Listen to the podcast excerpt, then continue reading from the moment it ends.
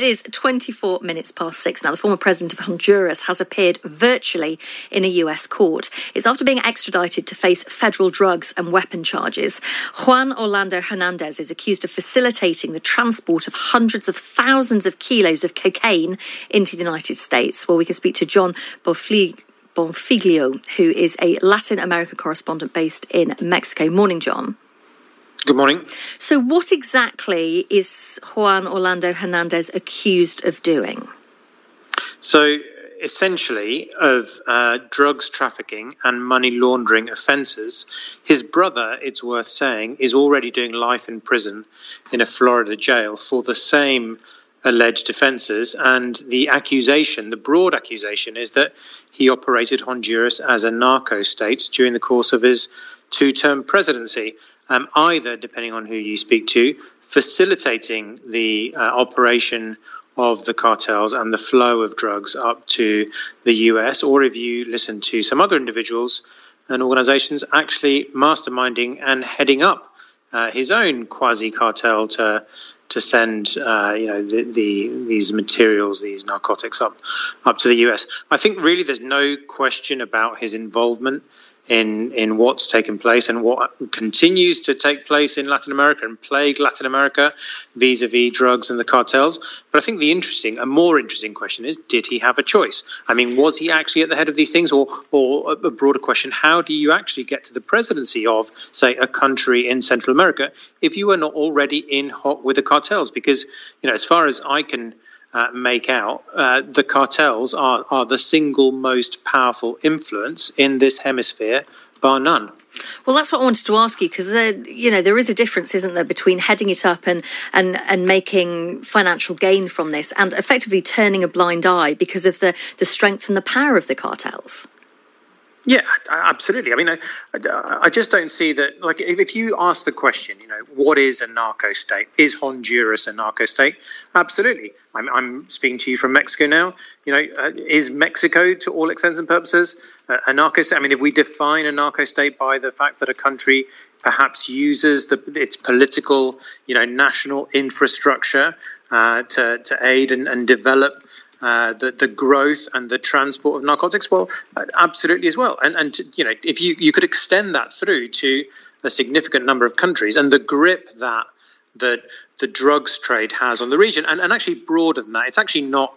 Um, I've said this a, a number of times, really, but actually the cartels are not interested in drugs. They are interested in anything which which makes them money. So that could be illegal logging, that could be um, uh, smuggling of uh, endangered species, that could be avocado growing. For sure it's drugs, but it's a, it's a whole host of, of different things. And these organizations are basically you know massively streamlined and successful and violent, hyper violent multinationals that are um, designed to make significant amounts of money, and they do not see borders uh, as as an issue or as a um, as any kind of impediment to getting what they want done.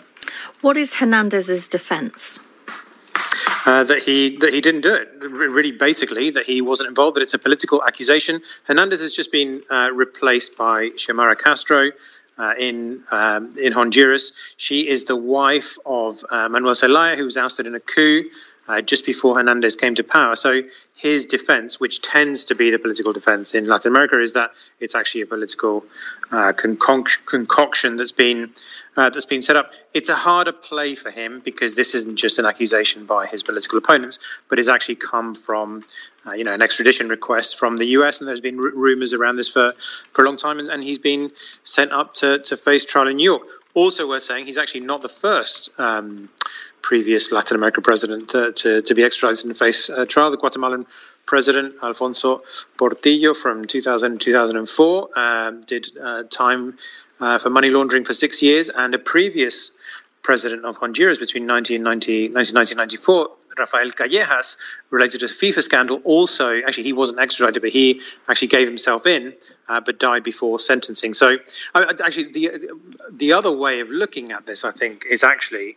Uh, from a US perspective, and not in the sense of bringing people to justice, but actually the fact that um, again, to, my mind, the US really doesn't know what to do about its its drugs problem. So it's currently focusing, and has done for a little while, on on um, on high profile prosecutions uh, with the pretense that it's actually, you know, getting something done. But but the truth is that, you know, in terms of the actual damage to uh, to the criminal infrastructure of the cartels, you know, whether it's Juan Carlos Hernandez or El Chapo Guzman doing life imprisonment or, or, whoever else it is, you know, in terms of the, the capos that they may arrest and and put into jail and, and so on, that actually that, that does not affect the fundamental supply and demand issue that exists between North America and Latin America vis-a-vis drugs. In light of the history that you've just outlined there, are, are people surprised that he has been arrested and, and put on trial for this? Really not surprised at all. I think what people are surprised about, if anything, is actually the speed of um, the process. I mean, this is an individual who was president of Honduras, and actually, uh, Honduras being probably the US's staunchest ally in the region. And uh, as, as uh, soon ago as January, in January, he was still in office. Uh, February uh, came out of office immediately. There was an extradition request, and he was arrested very public arrest. It was very, very much made a show of as he was um, walked down the street in in cuffs. Um, and then in March, a judge in uh, the Supreme Court in in Honduras judged that he could be extradited. And now in April, he's in the U.S. now, uh, facing uh, facing trial, facing charges. So that's a you know that's a that's a 90 day turnaround for the most powerful individual in uh, Honduras to go from there to being a, a probable uh, um, convicted criminal. Really interesting. Thank you so much for speaking to us this morning. That's Jon Bonfiglio, who is Latin America correspondent based in Mexico.